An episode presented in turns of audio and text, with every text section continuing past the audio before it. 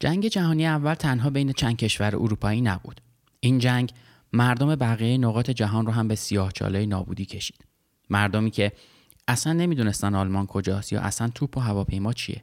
اونا قربانی اتفاقی شدن که خودشون توش هیچ نقشی نداشتن و فقط مجبور بودن برای یکی از طرفین بجنگن. شاید بهتره بگیم این مردم که به بیچارگی سوق داده شده بودن افرادی بودن که تو مستعمرات زندگی می‌کردن. مردمی که استعمار از آفریقا تا اقیانوسیه آسیا و آمریکا سالها بود داشت به اونها فشار می آورد و اونا به خاطر نداشتن قدرت مجبور به اطاعت از اروپایی ها بودن و اینجوری بود که جنگ قدرت ها در اروپا به مستعمرات اونها کشیده شد.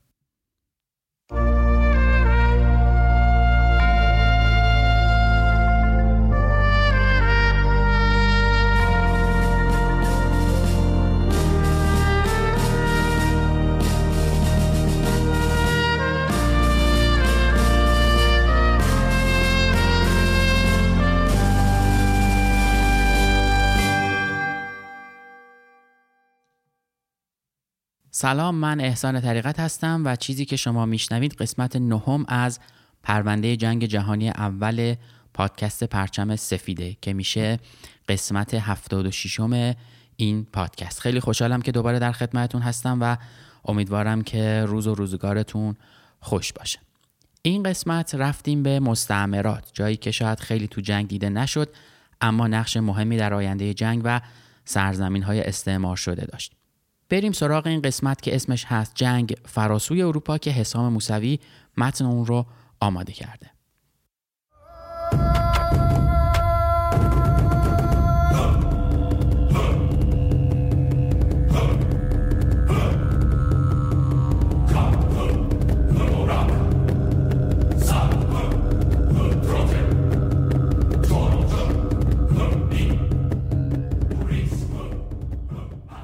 توی این قسمت می‌خوایم بریم سراغ سرزمینایی که مستعمره های کشورهای بزرگ بودن و ببینیم اونجاها جنگ جهانی اول چه تأثیری داشته.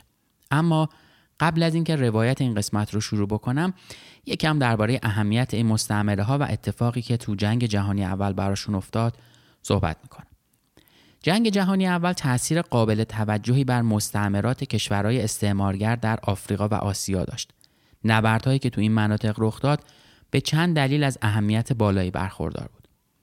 اول اینکه جنگ امکان گسترش امپراتوری های استعماری رو فراهم کرد. قدرت های اروپایی مثل فرانسه و بریتانیا از این جنگ به عنوان فرصتی برای گسترش قلمروهاشون تو آفریقا و آسیا با تصرف مستعمرات آلمان نگاه می‌کردن و ازش می‌خواستن استفاده بکنن.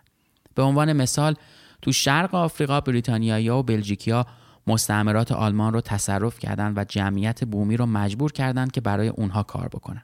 تو آسیا ژاپن تونست سرزمینای آلمان رو در چین و اقیانوس آرام تصرف بکنه که منجر به افزایش قدرت و نفوذ ژاپن تو منطقه شد.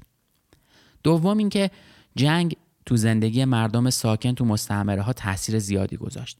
جنگ منجر به افزایش تقاضا برای منابعی مثل غذا، چوب و نیروی کار شد که تاثیر عمیقی بر اقتصاد مستعمرات داشت این تقاضا اغلب منجر به استثمار مردم محلی می‌شد که مجبور بودند با دستمزد کم یا حتی بدون دستمزد کار بکنند علاوه بر اینم جنگ شیوه های زندگی سنتی را مختل کرد و مردم مجبور شدن برای برآورده کردن خواسته ها و نیازهای زندگیشون نقل مکان بکنن یا شغلشون رو تغییر بدن.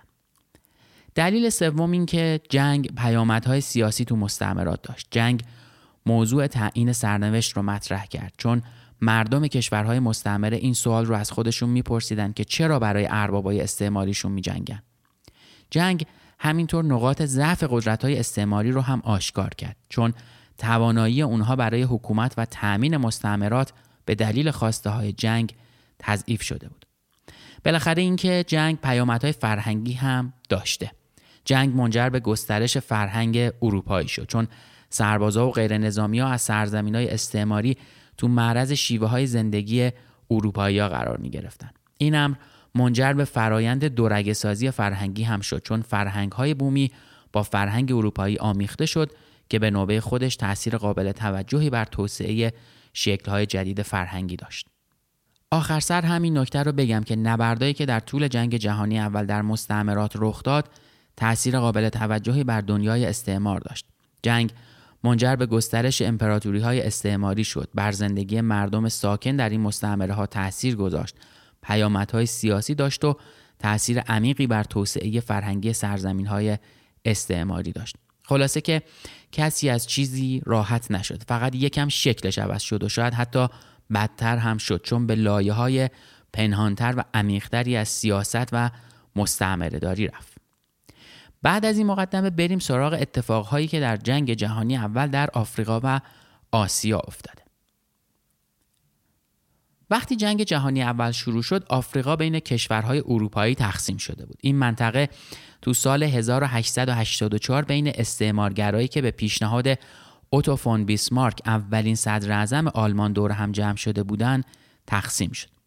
تو این کنفرانس نماینده های از آلمان، انگلستان، فرانسه، روسیه، اتریش، مجارستان، ایالات متحده، عثمانی و باقی کشورهای اروپایی حضور داشتند اما فقط چند کشور موفق شدن برای خودشون مناطقی رو انتخاب کنند که اون هم با آرامش نبود و درگیری لفظی سختی بین نماینده پرتغال و بریتانیا شکل گرفت که دلیلش هم زیاده خواهی پرتغال بود. اما به دلیل موافقت تمام اعضای جلسه مخالفت انگلستان تأثیری نداشت. بعد از این کنفرانس آفریقا بین هفت کشور ایتالیا، بلژیک، پرتغال، آلمان، فرانسه، اسپانیا و انگلستان تقسیم شد. طی این کنفرانس های اروپایی با هم توافقهایی داشتند مثل لغو خرید و فروش برده، تجارت آزاد در رودخانه های نیجر و کنگو. اما مهمترین تصمیم این کنفرانس جلوگیری از ورود جنگ به خاک آفریقا و کمک کشورهای استعمارگر به همدیگه در صورت شورش های محلی بود. اما این اتفاق نیفتاد و مهمترین بند این قرارداد طی جنگ جهانی اول نقض شد و میشه دلیل این کار رو حمایت طرفین از قبایل شورشی که ضد استعمارگرها بودن و میجنگیدن دید. اولین درگیری تو مراکش اتفاق افتاد جایی که فرانسویا به سختی اون رو اشغال کرده بودند و به دست مارشال لوئیس هوبر لیوتی اداره می‌شد. با شروع جنگ در اروپا به لیوتی دستور داده شد که نیروهای خودش رو برای دفاع از خاک فرانسه عقب بکشه. اما اون مخالفت کرد و گفت عقب کشیدن این نیروها به سرعت می‌تونه باعث شورش قبایل محلی بشه و به جا شروع کرد جایگزین کردن نیروهای مسنتر با سربازهای جوان. موقع انجام این کار دستور داد گشت های سواره بیشتر بشه و دور پادگان ها خندق حفر بشه تا مقاومت اونها شکننده نباشه و ترس مردم همچنان نسبت به اونها باقی بمونه لیوتی می‌دونست زایان ها تنها قومی هستند که می‌تونن برای اونها دردسر درست کنن اما اونها تو کوه بودن و لیوتی هم منتظر بود تا با سرد شدن هوا اونها به دشت ها برگردن و اینجوری می‌شد اونها رو شکست داد زایانها به وسیله آلمان و عثمانی پشتیبانی می شدن و تسلیحات خودشون رو از اونها می گرفتن. همین موضوع باعث شد خصومت بین فرانسوی ها و اونها بیشتر بشه. اما بالاخره روز سرنوشت ساز هم رسید. Africans participated and died in the First World War as soldiers or carriers, contributing food and other resources needed by their colonies. But their sacrifice had been largely forgotten, and the most impressive monument for African victims of the World War I is not even found in Africa, but in France. روز چهار اوت وقتی اولین دسته از فرانسویا از شهر خنیفرا تو مراکش خارج شدن تا به فرانسه برگردن این شهر مورد حمله زایانها قرار گرفت و شهر به دست اونها افتاد. از طرف دیگه فرانسویا که می‌دونستن این شهر برای اونها چه موقعیت حیاتی داره نیروی رو به فرماندهی کلودل و گارنیر به منطقه اعزام کردن و اونها بعد از سه روز جنگ موفق شدن تلفات شدیدی رو به زایانها بزنن و اونا رو وادار به عقب نشینی بکنن. لیوتی فرمانده فرانسویا که می‌خواست تا رسیدن نیروهای بیشتر صبر کنه به رهبر شورشی ها که هامو نام داشت پیشنهاد صلح داد و همین باعث شد اونها تو الهری اتراق بکنن تا در مورد صلح تصمیم بگیرن اما یکی از فرمانده فرانسوی ها از دستور پیروی نکرد و به زایان ها که آماده جنگ نبودن حمله کرد همین موضوع باعث شد قبایل دیگه به هامو ملحق بشن و به نیروهای فرانسوی که مشغول عقب نشینی به خنیفرا بودن حمله کنند. وضعیت برای فرانسوی ها اسفناک شد چون اونها 630 نفر از نیروهای خودشون رو همراه با ادواتی مثل مسلسل و توپخونه رو از دست دادن و فقط 431 نفر تونستن خودشون رو به شهر برسونن. و برای اولین حرکت یه شکست بزرگ به فرانسوی ها در آفریقا تحمیل شد. اما بریم به جنوب شرقی آفریقا جایی که جزء مستعمرات آلمان بود. این منطقه تو وضعیت متشنجی بود. آلمانیا به انگلیسی ها اعتماد نداشتن و انگلیسی ها هم طبیعتا بالعکس. و بالاخره درگیری ها در ماه اوت با تهاجم آلمان به منطقه انگلستان شروع شد. درگیری برای هر دو طرف خونبار بود و سربازهای اونها که بهشون اسکری می‌گفتن و برای هر دو گروه خدمت می‌کردن نبرد سختی رو شروع کردن. اما به خاطر وجود مسلسل در سمت انگلیسی ها ورق به نفع اونها برگشت. قبل اینکه ادامه ماجرا رو براتون بگم در مورد اسکری ها بد نیست که یک توضیحی رو بدم. این کلمه در زبون عربی و سومالیایی به معنی سربازه. به طور کلی به سربازایی که مستعمرین از مردم بومی تو مناطق استعماری آفریقا می‌گرفتن اسکری می‌گفتن بهش. این نیروها هم در طی جنگ های استعماری و دو جنگ جهانی نقش مهمی چه در قاره خودشون و چه در قاره های دیگه مخصوصا فرانسه ایفا کردن برگردیم به ماجرامون مرحله دوم تهاجم آلمانی ها قوی تر بود. اونها به سربازای بلژیک و انگلستان حمله کردند. از طرف دیگه اونها یکی از پاسگاه های پرتغال رو هم گرفتن چون شک داشتن که شاید پرتغال به کمک انگلیسیا بیاد و همین حرکت اونها باعث شد درگیری دیپلماتیکی بین آلمان و پرتغال شکل بگیره. اما آلمانیا موفق شدن تو این حمله مناطقی از کنیا و اوگاندا رو به اشغال خودشون در بیارن و یک کشتی انگلستان رو هم به قنیمت گرفتن. انگلیسیا که از این موضوع حسابی عصبانی شده بودن نیروهای خودشون رو از طریق بندر تانگا و بعد راه آهن به کلیمانجارو در تانزانیا فرستادن. درگیری سختی بین هر دو طرف در گرفت و انگلیسی ها موفق شدند با کمک واحدهای هندی نیروهای آلمان رو از مناطق خودشون عقب بکشن و عملا مرزهای هیچ کدوم از طرفین تغییر خاصی نکرد. اما وضعیت در غرب فرق داشت. سواره های انگلیسی روز 25 اوت به سمت کامرونی که مستعمره آلمان بود حرکت کردند. اونها موفق شدن پیشروی خوبی داشته باشند طوری که در مراحل اولیه ایستگاه رادیویی آلمان اشغال شد و در ادامه حرکت به سمت قلعه آلمانی ها شروع شد. ولی خب قرار نبود درگیری به همین راحتی اونجا تموم بشه. آلمانیا تو اون منطقه پنج قلعه داشتن که توسط گروه اسکری به شدت محافظت می‌شد. انگلیسی ها روز 29 اوت بعد از یه درگیری سخت موفق شدن یکی از پنج قلعه رو اشغال کنند اما چیزی که فرمانده اونها بهش توجه نکرده بود تلفات نیروهای خودش بود. همین موضوع باعث شد ضد حمله آلمانیا برای بازپسگیری قلعه اتفاق بیفته. اونا حمله کردند و موفق هم بودند و به طرز عجیبی نیروهای بریتانیایی به راحتی از قلعه عقب نشینی کردند این نبرد خسارت های بدی به نیروهای متفقین تو اون منطقه وارد کرد. طوری که آلمانیا بندر کالابار رو که برای انگلیسی ها بود گلوله بارون می‌کردن و روحیه اسکری های اونها به شدت بالا رفت. اما این موفقیت یکی از آخرین موفقیت های آلمان بود. روز ششم اوت بعد از شروع جنگ انگلیسیا و فرانسویا به توگولند در کشور توگو که مستعمره آلمان بود حمله قافلگیرانه ای انجام دادند. اونا شروع به اسیر کردن سربازها و مردم عادی کردند و فرمانده های آلمانی که قافلگیر شده بودند به سمت منطقه آگبودارفو عقب نشینی کردند و منتظر نتیجه درگیری در شهر لومه بودند اما خب خبرهای خوشی هم به گوش اونها نرسید. انگلیسی ها شهر رو اشغال کرده بودند و اکثر نیروهای متحدین تسلیم شده بودند از طرف دیگه آلمانیا به یک شهر دیگه حمله کردند و می‌خواستن حرکت اونها به سمت شمال رو کند کنند. اونها ساعت چهار صبح با قطار وارد ایستگاه شدند و شروع کردند به درگیری با واحدهای انگلیسی که تازه قرار بود سوار بشن. اما خب قوای کمکی انگلیسی ها بیشتر بود و اونها سوار قطار شدند تا عقب نشینی کنند ولی قرار نبود اونها به همین سادگی از مخمسه فرار کنند قطار اونها تو مسیر به کمین انگلیسی ها برخورد کرد و آلمانیا که فرمانده خودشون یعنی گیورگ فاهلر هم باشون بود تلاش کردند فرمانده خودشون رو نجات بدن. اما انگلیسی ها به ریل آسیب زده بودند همین اتفاق هم باعث خروج قطار از ریل شد و اکثر سرنشینای اون قطار و خود فاهلر کشته شدند و بقیه نیروهای آلمانی هم یا تسلیم شدن یا فرار کردند.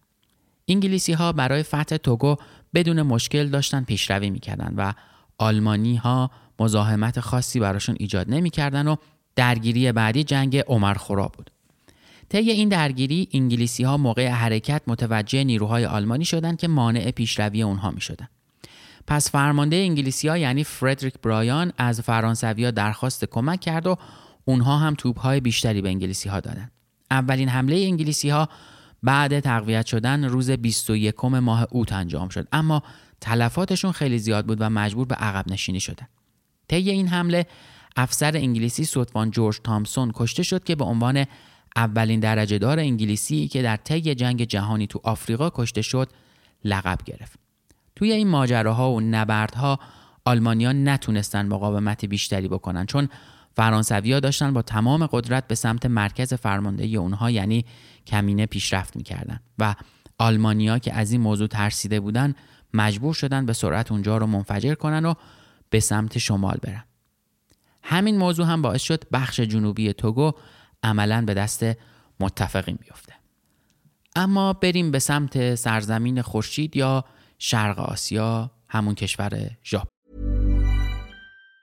If you thought the only way to get a more defined jawline with natural-looking results was through surgery, think again. Juvederm Volux XC is a non-surgical injectable gel filler that improves moderate to severe loss of jawline definition and can help you achieve natural-looking results with little downtime. Even better, this improved definition lasts up to one year with optimal treatment. No maintenance required. Improve jawline definition for a smooth, sculpted look with Juvederm Volux XC. For important safety information and to find a licensed specialist, visit juvederm.com. That's J U V E D E R M.com. Not for people with severe allergic reactions, allergies to lidocaine, or the proteins used in Juvederm. Common side effects include injection site redness, swelling, pain, tenderness, firmness, lumps, bumps, bruising, discoloration, or itching. There's a risk of unintentional injection into a blood vessel, which can cause vision abnormalities, blindness, stroke, temporary scabs, or scarring. Talk to a licensed specialist specialist to find out if it's right for you.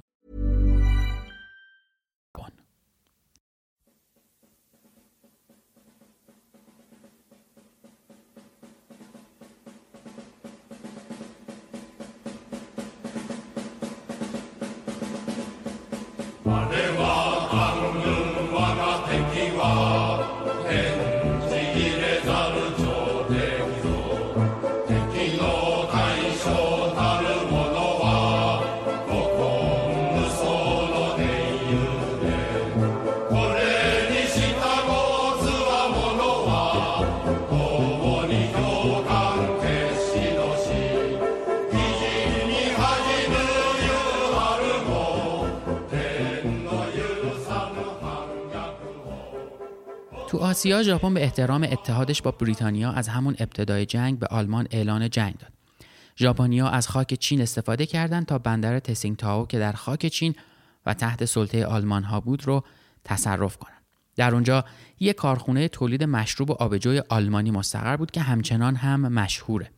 ژاپنیا هفت روز پشت سر هم مواضع آلمان ها در بندر رو بمباران کردند و بالاخره آلمان ها تسلیم قدرت ژاپنیا شدند. تسینگتاو حالا به دست ژاپنیا افتاد و اونها الان برای بقیه مناطق تحت سلطه آلمان دندون تیز کرده بودند. این نبرد تسینگتاو تنها نبرد جنگ جهانی اول بود که در شرق آسیا اتفاق افتاد.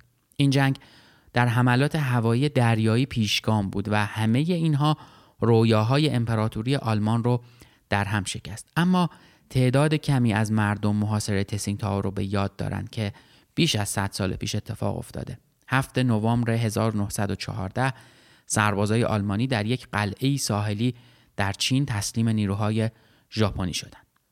این پایان اولین و آخرین نبرد جنگ بزرگ در شرق آسیا بود. تعداد تلفات برای هر دو طرف صدها نفر بود و در مقایسه با کشداری که در غرب در حال رخ دادن بود واقعا ناچیز بود اما پیامدهای این نبرد بسیار گسترده تر از اون چیزی بود که هر کسی فکرش رو می‌کرد. سقوط تسینگتاو که امروز به چینگداو شناخته میشه آرزوهای استعماری آلمان برای ورود به آسیا رو از بین برد و پیشرفتهای منطقه ژاپن رو تثبیت کرد. برای چینی های بیچاره اون روزها این فقط یک مرحله دیگه از فهرست بلند بالای تحقیرهای ملی بود که تا به امروز توسط ژاپن به اونها تحمیل شده بود و رابطه بین دو کشور رو از هر زمانی سمیتر کرد. با شروع جنگ جهانی اول وضعیت چین رو به وخامت می‌رفت. سلسله چینگ تو وضعیت بدی قرار داشت و همین باعث شده بود که کنترل خودش به خاک پهناور چین رو از دست بده و قدرت خارجی بنادر و خاک اون رو تصاحب کردن. یکی از اون استعمارگرها آلمان بود کشوری که برای قدرت نمایی در برابر بریتانیا دست به ساخت یکی از بزرگترین نیروی دریایی در اروپا زده بود و برعکس توصیه بیسمارک که معتقد بود آلمان باید روی نیروی زمینی خودش تمرکز کنه قیصر دست به توسعه نیروی دریایی زد و ماجراجویی های دریایی آلمان به سمت قاره مادر یا همون آفریقا و سرزمین خورشید در شرق شروع شد. در مورد سلسله چنگ که اسمش اومد بعد نیست بگم که دودمان چنگ به نامهای پادشاهی چنگ بزرگ یا چنگ بزرگ به تنهایی یا دودمان منچو که شناخته میشن آخرین سلسله پادشاهی در چین بودن که از سال 1644 تا 1912 میلادی به چین حکمرانی می‌کردن این دودمان با براندازی دودمان مینگ به قدرت رسید و با تشکیل جمهوری چین عمر این سلسله هم تموم شد. اما چی شد که آلمان سر از چین در آورد تو سال 1897 آلمان قتل دو مبلغ آلمانی رو با تصرف تسینگتاو بهونه کرد و چین رو وادار به اجاره 99 ساله بندر دریای زرد کرد. این شهر به زودی تبدیل به پایگاه دریایی و کلیدی آلمان در آسیا و اقیانوس آرام شد جایی که به گینه نو ساموا و جزایر مارشال هم دسترسی داشت. جاناتان فنبی نویسنده کتاب محاصره تسینگتاو نوشته که تسینگتاو قرار بود سکوی پرتابی برای توسعه آلمان در چین و اقیانوس آرام باشد. برای حفاظت از این بندر استراتژیک فرمانداران آلمان سه خط دفاعی رو در امتداد تپه های شیبدار که شهر رو احاطه کرده بودند ساختن و پادگانی متشکل از چهار هزار نفر رو در اونجا مستقر کرد. همه اینا رقبای آلمان رو به تقلا برای کنترل خاور دور انداخت. خصوصا بریتانیا و ژاپن رو خیلی نگران کرد. ژاپن که به سرعت در حال مدرن شدن بود، اخیرا پیروزی‌های کوبنده ای رو به امپراتوری رو به زوال چنگ در چین و همینطور روسیه تزاری تحمیل کرده بود. ژاپن وقتی که جنگ جهانی اول شروع شد از متحد خودش یعنی بریتانیا حمایت کرد. در واقع این بریتانیایی بودند که برای حمله به تسینگتاو اطلاعات مورد نیاز و حدود 2000 سرباز رو برای ژاپن فراهم کردند. هدف ژاپنی بود که کنترل خودش روی چین رو بیشتر بکنه. برای بریتانیا اما هدف این بود که گسترش آلمان در شرق آسیا رو خونسا کنه. تو 15 اوت درست 12 روز بعد از شروع جنگ در غرب ژاپن التیماتوم صادر کرد و از آلمان خواست که بندر تسینگتاو رو واگذار کنه اما برلین قاطعانه امتناع کرد. قیصر ویلهلم دوم دفاع از تسینگتاو رو در اولویت اصلی خودش قرار داد و گفت این باعث شرمندگی بیشتره که تسینگتاو رو به ژاپنیا تسلیم کنم تا برلین رو به روسها. نیروی دریایی ژاپن خیلی زود بندر رو محاصره کرد و در دو سپتامبر لشکر 18 همه ژنرال میتسومی کامیو متشکل از 23 هزار نفر با پشتیبانی 142 تفنگدار شروع به بمباران مواضع آلمان کردند. رغم اینکه نسبت تعداد سربازای اونها 6 به یک بود پادگان آلمانی ها بیشتر از دو ماه مقاومت کرد تا اینکه سرانجام در هفتم نوامبر پرچم سفید رو به احتزاز درآوردن. ژنرال کامیو به خاطر تاکتیکاش که شامل حملات شبانه می‌شد و از انواع حملات جبهه‌ای که میدانهای نبرد فرانسه و فلاندر رو به باطلاقی خونین تبدیل کرده بود اجتناب کرد و برای همین درایتش اون موقع مورد تحسین قرار گرفت. ژاپنیا برای اولین بار تو این جنگ با استفاده از هواپیماهایی که از ناو هواپیما بر پرواز می‌کردند مواضع آلمانیا رو بمبارون کردند و این کار رو با استفاده از ناو هواپیمابر واکایاما که مجهز به چهار هواپیما بود انجام دادن اما شیوه کار در اون زمان ابتدایی بود و این هواپیماها روی آب فرود می اومدن و دوباره از طریق جر سقیل به عرشه ناو منتقل می شدن. فنبی نویسنده کتاب محاصره تسینگتاو به شبکه فرانس 24 گفته که این حمله ها و این کارها به صورت ویژه مؤثر نبودن اما تاثیر روانی داشتن و مطمئنا بسیار نوآورانه بودن فنبی میگه که پیروزی ژاپن در تسینگتاو گام مهمی در مسیر امپراتوری بود و خیلی زود متحد سابقش بریتانیا رو نگران کرد این نبرد پایان جاه های آلمان در آسیای شرقی به ویژه بعد از غرق شدن ناوگان خاوردور آلمانی بود که طی نبرد بعدی در نزدیکی جزایر فالکلند که داشت تلاش می‌کرد به آلمان برگرده اتفاق افتاد. دریا سالار شلیپر یک روز بعد از شکست در یک روزنامه آلمانی نوشت کسانی از ما که اجازه داشتیم شاهد رشادت هایی باشیم که آنجا با اشتیاق و عشق آتشین به میهن انجام شده بود امروز صبح در 8 نوامبر وقتی این کلمات را خواندند احساس غم و اندوه خاصی کردند. تسینگتاو سقوط کرد.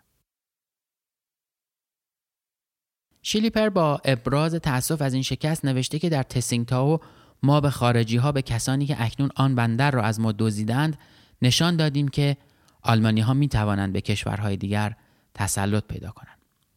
تا به امروز میراث استعمار در ویلاهای متعددی که به سبک آلمانی در شهر سرسبد چینگداو یا همون تسینگداو پراکنده شده قابل مشاهده و دیدنه ولی شلیپر در اون زمان نمی‌دونست که یکی از میراثهای حکومت آلمان در نهایت در سراسر جهان شناخته میشه و اون هم چیزی نیست جز برند آبجویی که همنام شهر تسینگتاوه.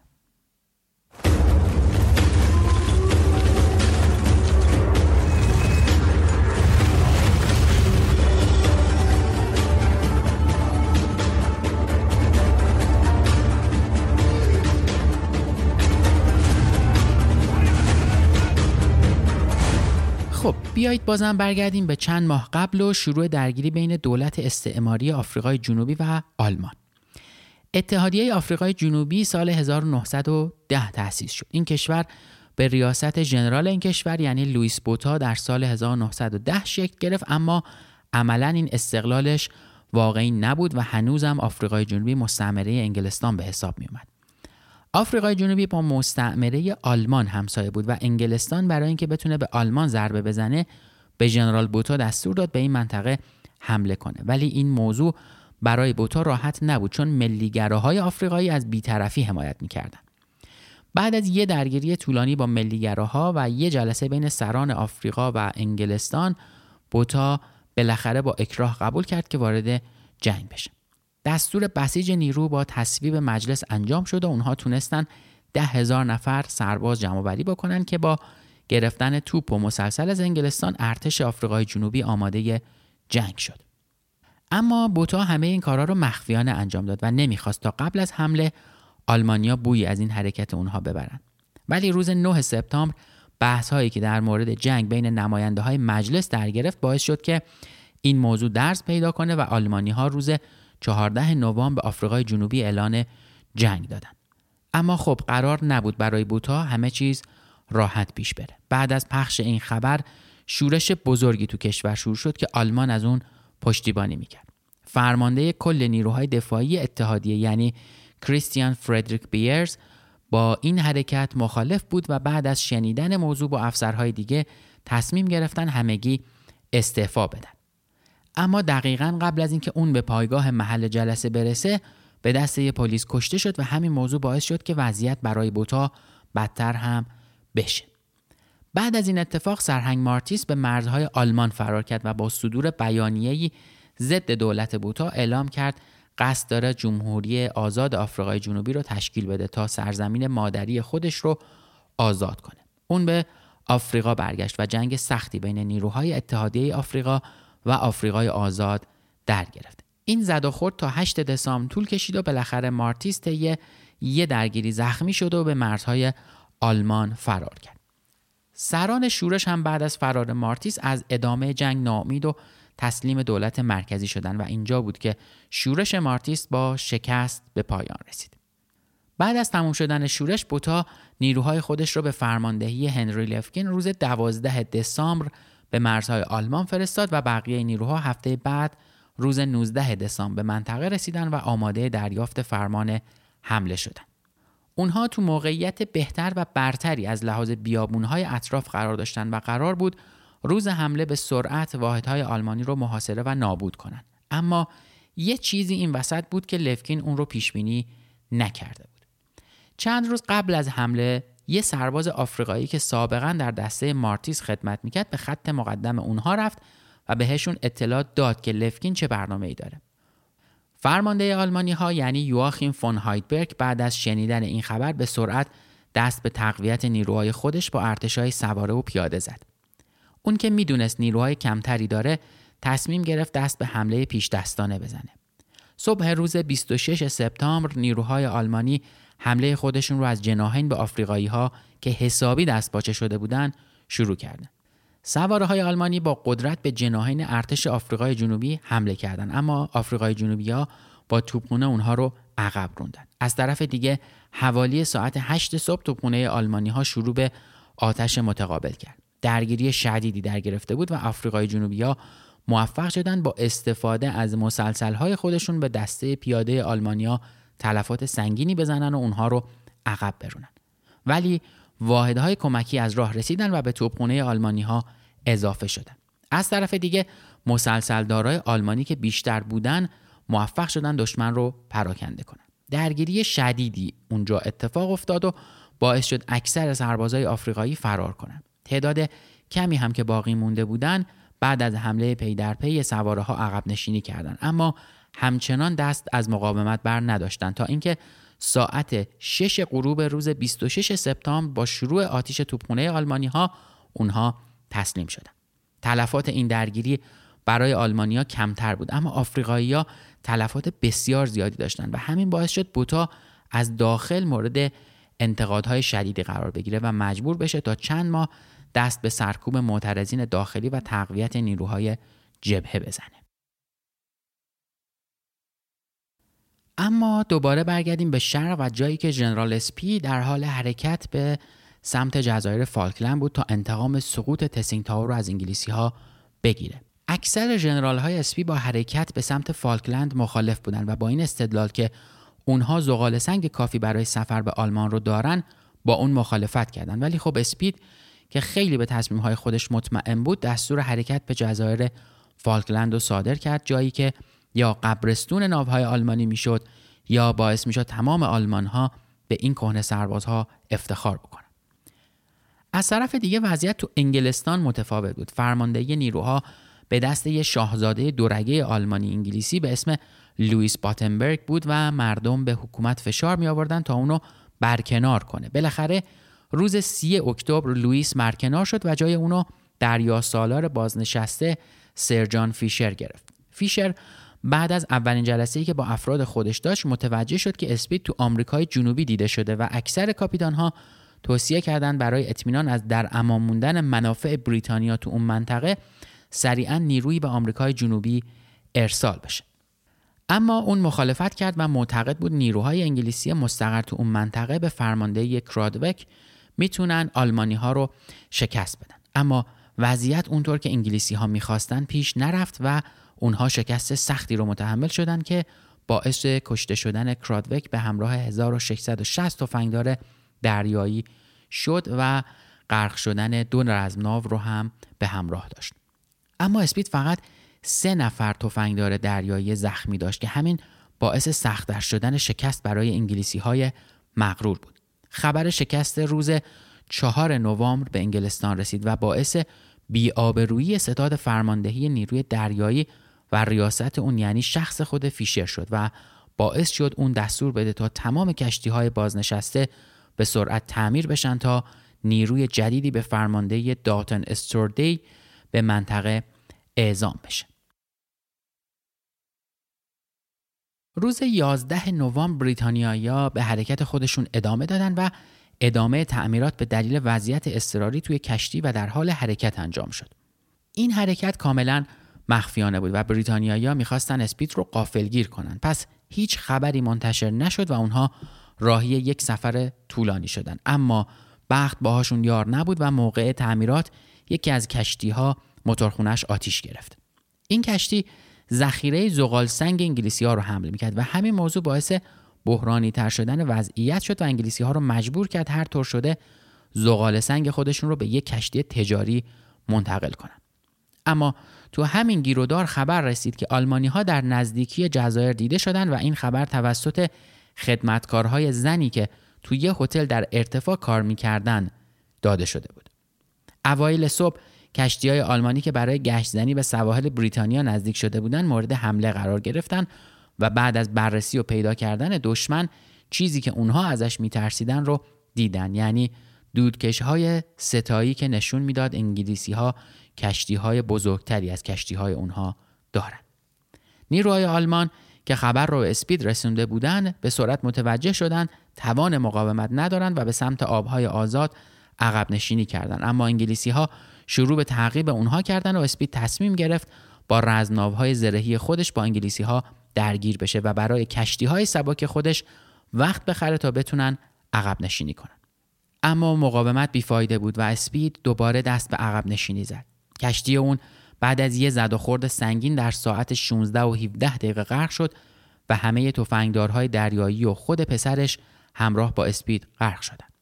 این اتفاق برای رزمناو دوم هم که مقاومت خوبی داشت اتفاق افتاد و بالاخره مهمات این کشتی هم تموم شد و در ساعت 21 و 23 دقیقه شب غرق شد. بعد از نبرد یکی از کشتی های آلمانی هم موفق شد فرار کنه اما چند ماه بعد به وسیله انگلیسی ها شناسایی شد و آخرین کشتی اسکادران آسیای شرقی روز 14 مارس 1915 در خلیج کامبرلند به اعماق دریا فرو رفت.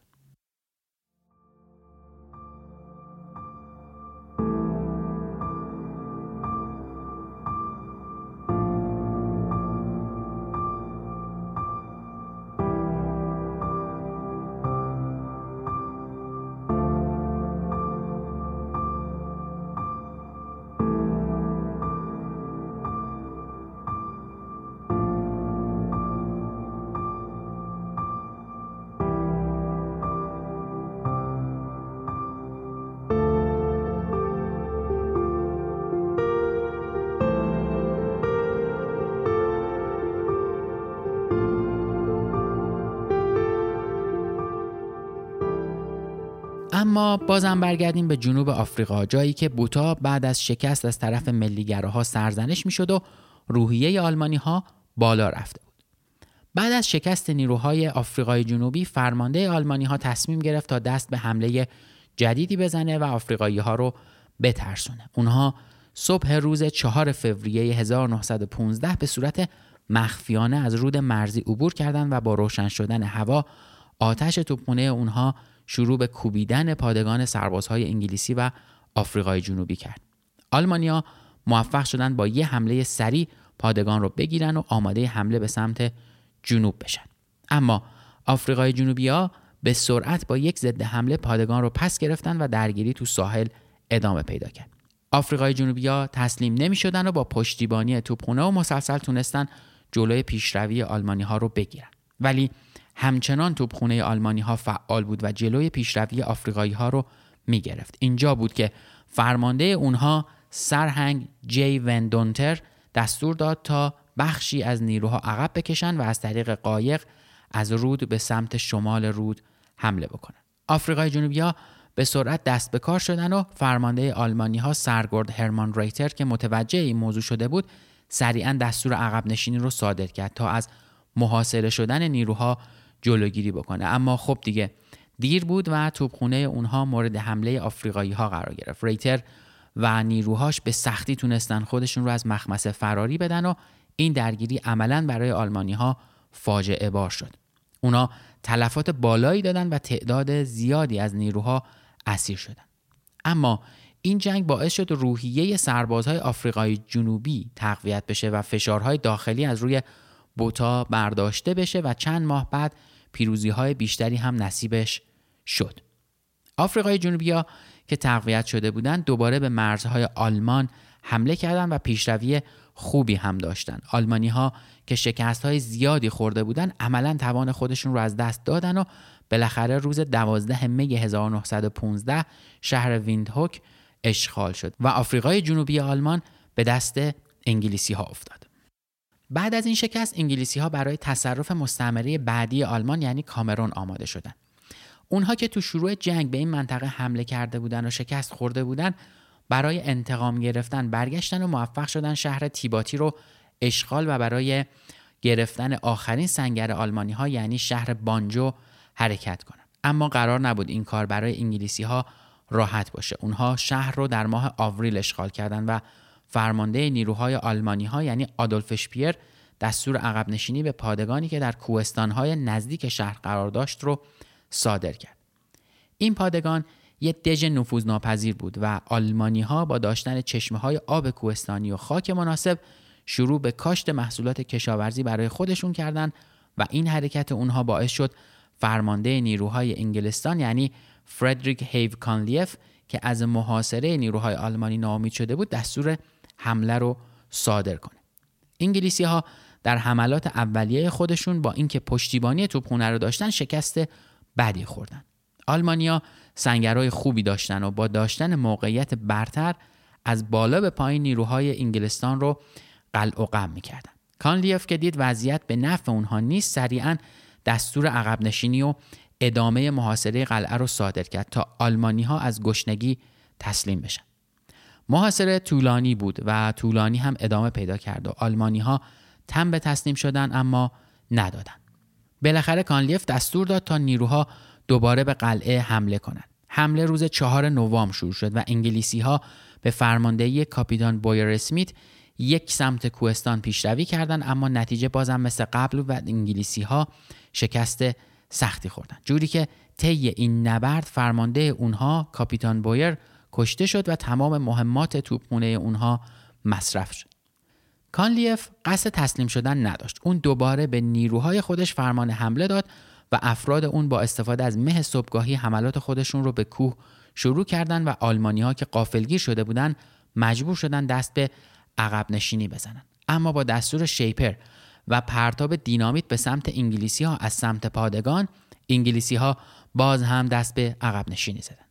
ولی این درگیری یه دستاورد مثبت هم داشت و انگلیسی ها موفق شدن دامنه کوهستان رو تحت کنترل خودشون بگیرن و با رسیدن تعداد بیشتری توپ آماده حمله دوباره شدن صبح روز 5 نوامبر حمله انگلیسی ها شروع شد بعد از چندین ساعت زد و خورد سنگین نیروهای انگلیسی به قلعه رسیدن و طی درگیری های آدولف شیپر فرمانده آلمانی ها کشته شد و باقی نیروهای آلمانی هم تسلیم شدند. این حرکت باعث شد شمال کامرون به طور کامل سقوط کنه و باقی نیروهای آلمانی تو اون منطقه برای نجات جون خودشون به مرزهای اسپانیا فرار کردند. اما بریم به سمت دیگه ای از آفریقا به سمت سرزمین فرائنه یا همون مصر سرزمینی که در شمال آفریقا که سالها در استعمار انگلستان بود و آلمانیا برای انتقام گرفتن از اونها شروع به حمایت از سنوسی ها کردن تا با حمله به مصر و اعلام جهاد مصر رو تصرف کنن قبلش شاید بد نباشه. یه توضیح کوچیک در مورد سنوسی ها بدم. سنوسی ها دسته مسلمان آفریقایی بودند که با نیروهای فرانسوی و ایتالیایی درگیر جنگ بودند اما نقش اصلی اونها بعد از جنگ جهانی اول شروع شد. سال 1915 بزرگ قبیله سنوسی یعنی سید احمد شریف سنوسی بعد از مذاکراتی که با عثمانی ها داشت متقاعد شد دستور جهاد بده و حمله به مصر رو شروع کنه. قبل از شروع جنگ افسرهای آلمانی و ترک برای کمک به سنوسی ها آزم سلوم شدند جایی که نیروهای سنوسی اونجا با توبها و مسلسلهای اهدایی آلمان آموزش دیده بودند. طی همین دوره یکی از فرمانده های بریتانیایی که در منطقه بود با شنیدن سر و صدای شلیک به سمت محل تمرین رفت و توسط نیروهای محلی کشته شد. انگلیسیا از شنیدن این خبر عصبی شدند ولی با توجیه نیروهای سنوسی که گفته بودند افسر انگلیسی رو به اشتباه یه جاسوس ایتالیایی تصور کرده بودند خصومت ها برای مدت کوتاهی تموم شد. اما پیشروی سنوسی ها تو خاک مصر بیشتر شده بود و جذب بیش از حالت عادی نیرو باعث شد انگلیسی ها خودشون رو تو خطر ببینن اما به خاطر مذاکره با عربستان و رابطه خوب شریف با سران قبایل عرب تصمیم گرفتن تا جای ممکنه از گزینه نظامی استفاده نکنن. ولی از طرف دیگه سنوسی ها در حال قدرت گرفتن بودند و به انگلیسی ها خبر رسید. اونها موفق شدن نیروهای ایتالیایی در لیبی رو مورد حمله قرار بدن و یکی از پادگان های اونها که پر از توپ و مسلسل بود رو تصرف کنند که این موضوع اصلا به نفع انگلستان نبود. اما بالاخره فرصت برای انگلیسی ها پیدا شد. زیردریایی آلمانی SMU 35 مشهور به کیلر یکی از کشتی های انگلیسی ها در نزدیکی مصر رو غرق می‌کنه. در مورد لقب این زیردریایی هم می‌تونم بگم که یو 35 موفق ترین زیردریایی آلمانی در جنگ جهانی اول بود. طوری که موفق شد 220 کشتی تجاری و سه کشتی جنگی رو غرق کنه و به 13 کشتی دیگه هم آسیب جدی وارد کنه. این هیولای دریایی تا سال 1918 به فعالیت خودش ادامه داد و بالاخره بعد از تسلیم شدن آلمان به متفقین یو 35 به دست انگلیسی ها اوراق شد. اما برگردیم به ماجرای خودمون. بعد از حمله این زیردریایی به کشتی های انگلیسی ها اونها به سنوسی ها التیماتوم دادن مبنی بر اینکه باید روابط خودشون را با عثمانی قطع و افسرهای آلمانی و ترک را سریعا از مناطق خودشون اخراج کنند اما سنوسی ها دست به حمله به یکی از ایستگاه های رادیویی اونها زدن و اینجا بود که بریتانیایی فهمیدن راهی جز جنگ براشون نمونده. اونها سریعا به واحدهای خودشون دستور دادن سلوم رو ترک کنن چون این شهر دست سنوسی ها بود و از طرف دیگه به دلیل نزدیک بودن به مقر یو 35 حمل و نقل نیرو و آزوقه از اسکندریه به اونجا خطرناک بود. سربازای انگلیسی هم به شهر ماترو برگشتن و شروع به سنگر گرفتن کردن. اونها موفق شدن چهل هزار نیرو که اکثر اونها از نیوزلند و استرالیا بودن جمع کنند که پشتیبانی توپخانه و قطارهای زرهی رو داشتن. اما حرکت انگلیسی ها با تأخیر همراه شد و به دلیل حمله ناگهانی سنوسی ها اونها مجبور شدن برای نجات جون خودشون حاشیه بیرونی شهر ماترو رو به سنوسی ها واگذار کنند اینجا بود که فرمانده های انگلیسی متوجه شدن درگیر یه جنگ چریکی شدن که نیروها محل مشخصی ندارن. پس باید به صورت پی در پی مراقب تحرک دشمن خودشون باشن. اینجا بود که اسکادران شماره 14 انگلستان وارد صحنه شد. این اسکادران که اولین فعالیتش در 1915 میلادی بود و تا همین الانم در حال فعالیت طی جنگ های مختلفی تو خاورمیانه حضور داشته و آخرین نقش مهمش هم در عملیات طوفان صحرا بوده که پروازهای شناسایی و رزمی ضد نیروهای هوایی عراق رو انجام می‌داده از مطرح ترین هواگردهای این نیرو میشه به بریستول F2 P51 مستانگ F4 فانتوم و تورنادو اشاره کرد و به نظرم با همین لیست از هواگردها میشه فهمید که این نیروها در یک قرن گذشته چه نقش مهمی در خاورمیانه بازی کردند. اما برگردیم به سال 1915 روز 11 دسامبر دومین حمله سنوسی شروع شد. اونها به شهر وادی سناب حمله کردند و انگلیسی ها از قبل با کمک نیروی هوایی خودشون حرکت سنوسی رو شناسایی کرده بودند. اونها به سرعت آماده درگیری شدند.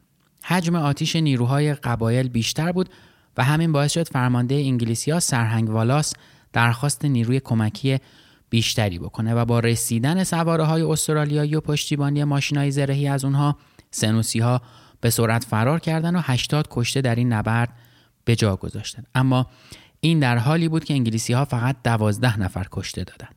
اما شیرینی پیروزی خیلی طولانی نشد و خبر سقوط یکی از هواپیماهای شناسایی اسکادران 14 دوباره باعث عصبانیت انگلیسی ها شد.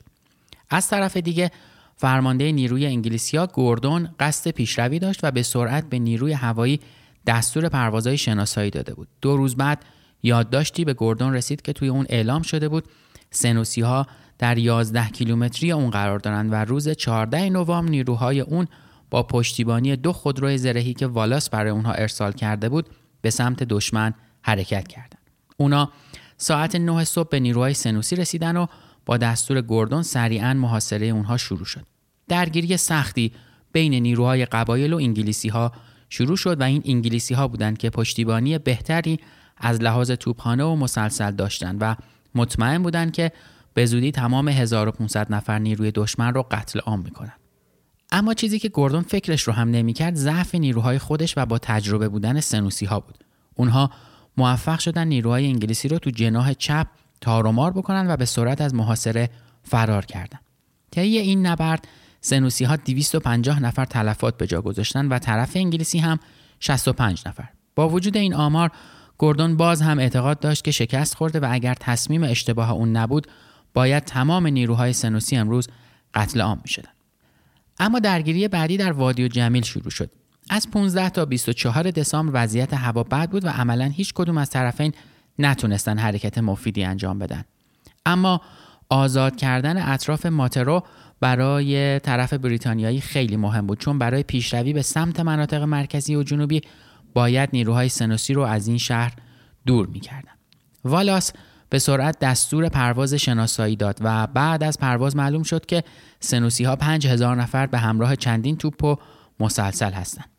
تعداد نیروهای قبایل خیلی بیشتر از تصور والاس بود و اون می‌دونست که طی یه حمله مستقیم قطعا اونها شکست خواهند خورد. پس دستور حرکت شبانه شروع شد.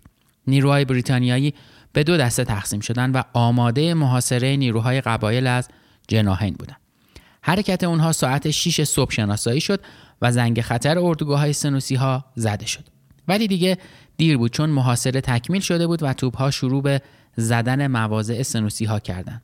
اونها که ترسیده بودند به سمت قارها و مناطق کوهستانی حرکت می‌کردند. ولی خب مثل اینکه قرار نبود این پیروزی هم برای انگلیسی ها کامل بشه و سنوسی ها با تاریکی هوا به سمت غرب فرار کردند. از طرف دیگه گوردون بعد از شنیدن این خبر دستور تعقیب اونها رو صادر کرد اما بعد از رسیدن اونها به مناطق صخره‌ای و متراکم سوارها نتونستن پیشروی کنن و این پیروزی هم برای انگلیسی ها کامل نشد. بعد از مدت انگلیسی ها باقی مونده نیروهای سنوسی رو در اطراف ماترو تارومار کردن. اونها موفق شدن تعداد زیادی دام و قلات از این نیروها به غنیمت بگیرن. اما روز یک ژانویه واحدهای شناسایی هوایی به والاس اطلاع دادند که 80 چادر در 56 کیلومتری اونها قرار داره.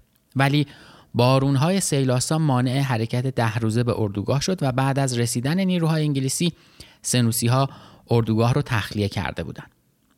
ولی دوباره روز 19 ژانویه نیروی هوایی اعلام کرد که اردوگاه اصلی دشمن رو شناسایی کرده و این اردوگاه با 300 چادر در 35 کیلومتری نیروهای والاس قرار داره. انگلیسی به سرعت شروع به پیشروی کردند اما بارش بارون گلولای زمین سرعت اونها رو کند کرد و باعث شد ماشین های زرهی به ماترو برگردن. تو همین وضعیت خبر جدیدی از راه رسید. انگلیسی ها متوجه شده بودند سنوسی ها در حال پیشروی بودند والاس به سرعت دستور داد نیروها تو تپه های اطراف مواضع خودشون رو حفظ کنند اما با رسیدن قوای سنوسی فشار به نیروها بیشتر شد و یه دسته تفنگدار نیوزلندی برای کمک به اونها به جلو اعزام شدن. از طرف دیگه اونا برای ضربه زدن به نیروهای قبایل از جناهین بهشون حمله کردن. ولی سنوسی ها قرار نبود به راحتی عقب بکشن و تا ساعت یک بعد از ظهر مقاومت شدیدی از خودشون نشون دادن که با رسیدن قوای کمکی بیشتر به انگلیسی ها اونها هم مجبور شدن عقب نشینی کنن. ولی بازم مثل همیشه قرار نبود پیشروی کامل بشه و کمبود آب برای اسبها باعث شد که تعقیب واحدهای سنوسی غیر ممکن بشه. انگار یه باطلاقی شده بود و انگلیسی ها توش گیر افتاده بودن. تو ادامه درگیری روز 24 ژانویه نیروی هوایی اردوگاه بعدی سنوسی ها رو پیدا کرد. اما پیشروی برای بریتانیایی ها ممکن نبود. اونها 291 زخمی داشتند و شرایط بد هوایی که باعث گلی شدن جاده ها شده بود مانع حرکت به سمت اردوگاه سنوسی ها شد و انگلیسی ها مجبور شدند برای تجدید قوا بازم به ماترو برگردند. اما دقیقا در همین حین که بریتانیایی از شکست دشمن ناامید شده بودند یه خبر مهم به اونها رسید. فرمانده نیروهای سنوسی در شمال مصر که جاش توسط یه هواپیما شناسایی شده بود توسط واحد سواره دورست یومانری که نیروهای ویژه ملکه بودند دستگیر شده بود و با وجود تعداد کمتر 500 نفر از سنوسی ها رو کشته بودند این اتفاق باعث شد بخش عظیمی از نیروهای سنوسی به سمت مستعمره ایتالیا یعنی لیبی فرار کنند و این حرکت باعث شد انگلیسی ها شروع به افزایش گشت های مرزی کنند تا از برگشتن این نیروها جلوگیری بشه و با خیال راحت به تار و مار کردن نیروهایی که تو مصر باقی مونده بودن بپردازن. ولی تو همین زمان احمد شریف بزرگ قبیله سنوسی ها تو جنوب شهر واهر و مورد حمله قرار داد و برای اولین بار طی سلسله نبردها نیروهای انگلیسی از هواپیماهای بمبافکن استفاده کردند تا پیشروی سنوسی ها رو کند کنند. اما این بمباران ها هم تاثیر زیادی نداشت و قبل از رسیدن نیروهای کمکی شهر توسط سنوسی ها اشغال شد. بریتانیایی که نمی‌خواستند هواپیماهای خودشون رو از دست بدن به سرعت قبل از خروج از شهر تمام هواگردای خودشون رو از شهر خارج کردن و اقدام به ساخت یک فرودگاه صحرایی در نزدیکی شهر کردند. ولی تعداد زیاد سنوسی ها تو شهر و کمبود غلات باعث شد به این نیروها تلفات زیادی وارد بشه که باعث نگرانی شدید احمد شریف شد اما وضعیت وقتی برای اون بدتر شد که خبر رسیدن نیروهای انگلستان با تعداد زیادی سواره و ماشین زرهی به شریف داده شد. بریتانیایی که به لطف شناسایی هوایی فهمیده بودند تعداد نیروهای قبایل به سختی به هزار نفر می‌رسه به فرماندهی خودشون اطلاع دادن و این خبر باعث شد به سرعت به شهر حمله کنند. اما بعد از رسیدن به شهر متوجه شدن سنوسی ها از شهر فرار کردن و شهر به راحتی تصرف شد. احمد شریف که شکست های زیادی خورده بود تصمیم گرفت با نیروهای خودش به مرزای ایتالیا فرار کنه اما موقعیت اون به وسیله هواپیماها شناسایی شد و انگلیسی ها واحدهایی را برای دستگیری احمد شریف به سیوا ارسال کردند. ولی به محض رسیدن به منطقه مورد حمله سنوسی ها قرار گرفتن و با توجه به زمین های ناهموار تلفات بالایی به انگلیسی ها وارد شد. اما فرمانده اونها که نمی‌خواست احمد از چنگش فرار کنه دوباره ماشین های زرهی بیشتری فرستاد و کمین های سنوسی ها ادامه داشت تا اینکه یه دسته از خودروهای زرهی موفق شدن به کاروان سنوسی ها برسن و سنوسی ها با سختی موفق شدن از مخمسه فرار کنند. این درگیری اما قوای اونها رو حسابی تحلیل برد و باعث شد چهل نفر کشته و دیویس نفر دیگه هم زخمی به جا بذارن. اما با تمام تلاش های انگلیسی ها احمد شریف موفق شد از مرز فرار کنه و نیروهای انگلیسی بعد از فرار احمد شریف دست به کشتار باقی نیروهای شریف زدن و به ماترو برگشتن. از طرف دیگه خبر شکست سنوسی ها به ایتالیا باعث شد این کشور که در حال مذاکره برای صلح با اونها بود مذاکرات رو لغو کنه و جنگ بین اونها و این نیروها ادامه پیدا کرد. این نبرد در تمام طول جنگ های قاره آفریقا نبرد خاصی بود. انگلیسی ها برای اولین بار به طور منظم از پروازهای شناسایی برای رهگیری محل دشمن استفاده کردند و با همکاری نیروهای هوایی، زمینی و دریایی یه عملیات موفقیت آمیز رو اجرا کردند و همین موضوع باعث شد در خیلی از موارد با داشتن تعداد بیشتر سنوسی ها اونها بتونن به راحتی نیروهای قبایل رو شکست بدن. بعد از این نبردها اسکادران 14 به دلیل حضور فعال در جنگ و کمک های حیاتی به نیروی نظامی بریتانیا تقدیر شد و یک ستاره به تمامی اسکادران داده شد که نشانه نبرد در مصر.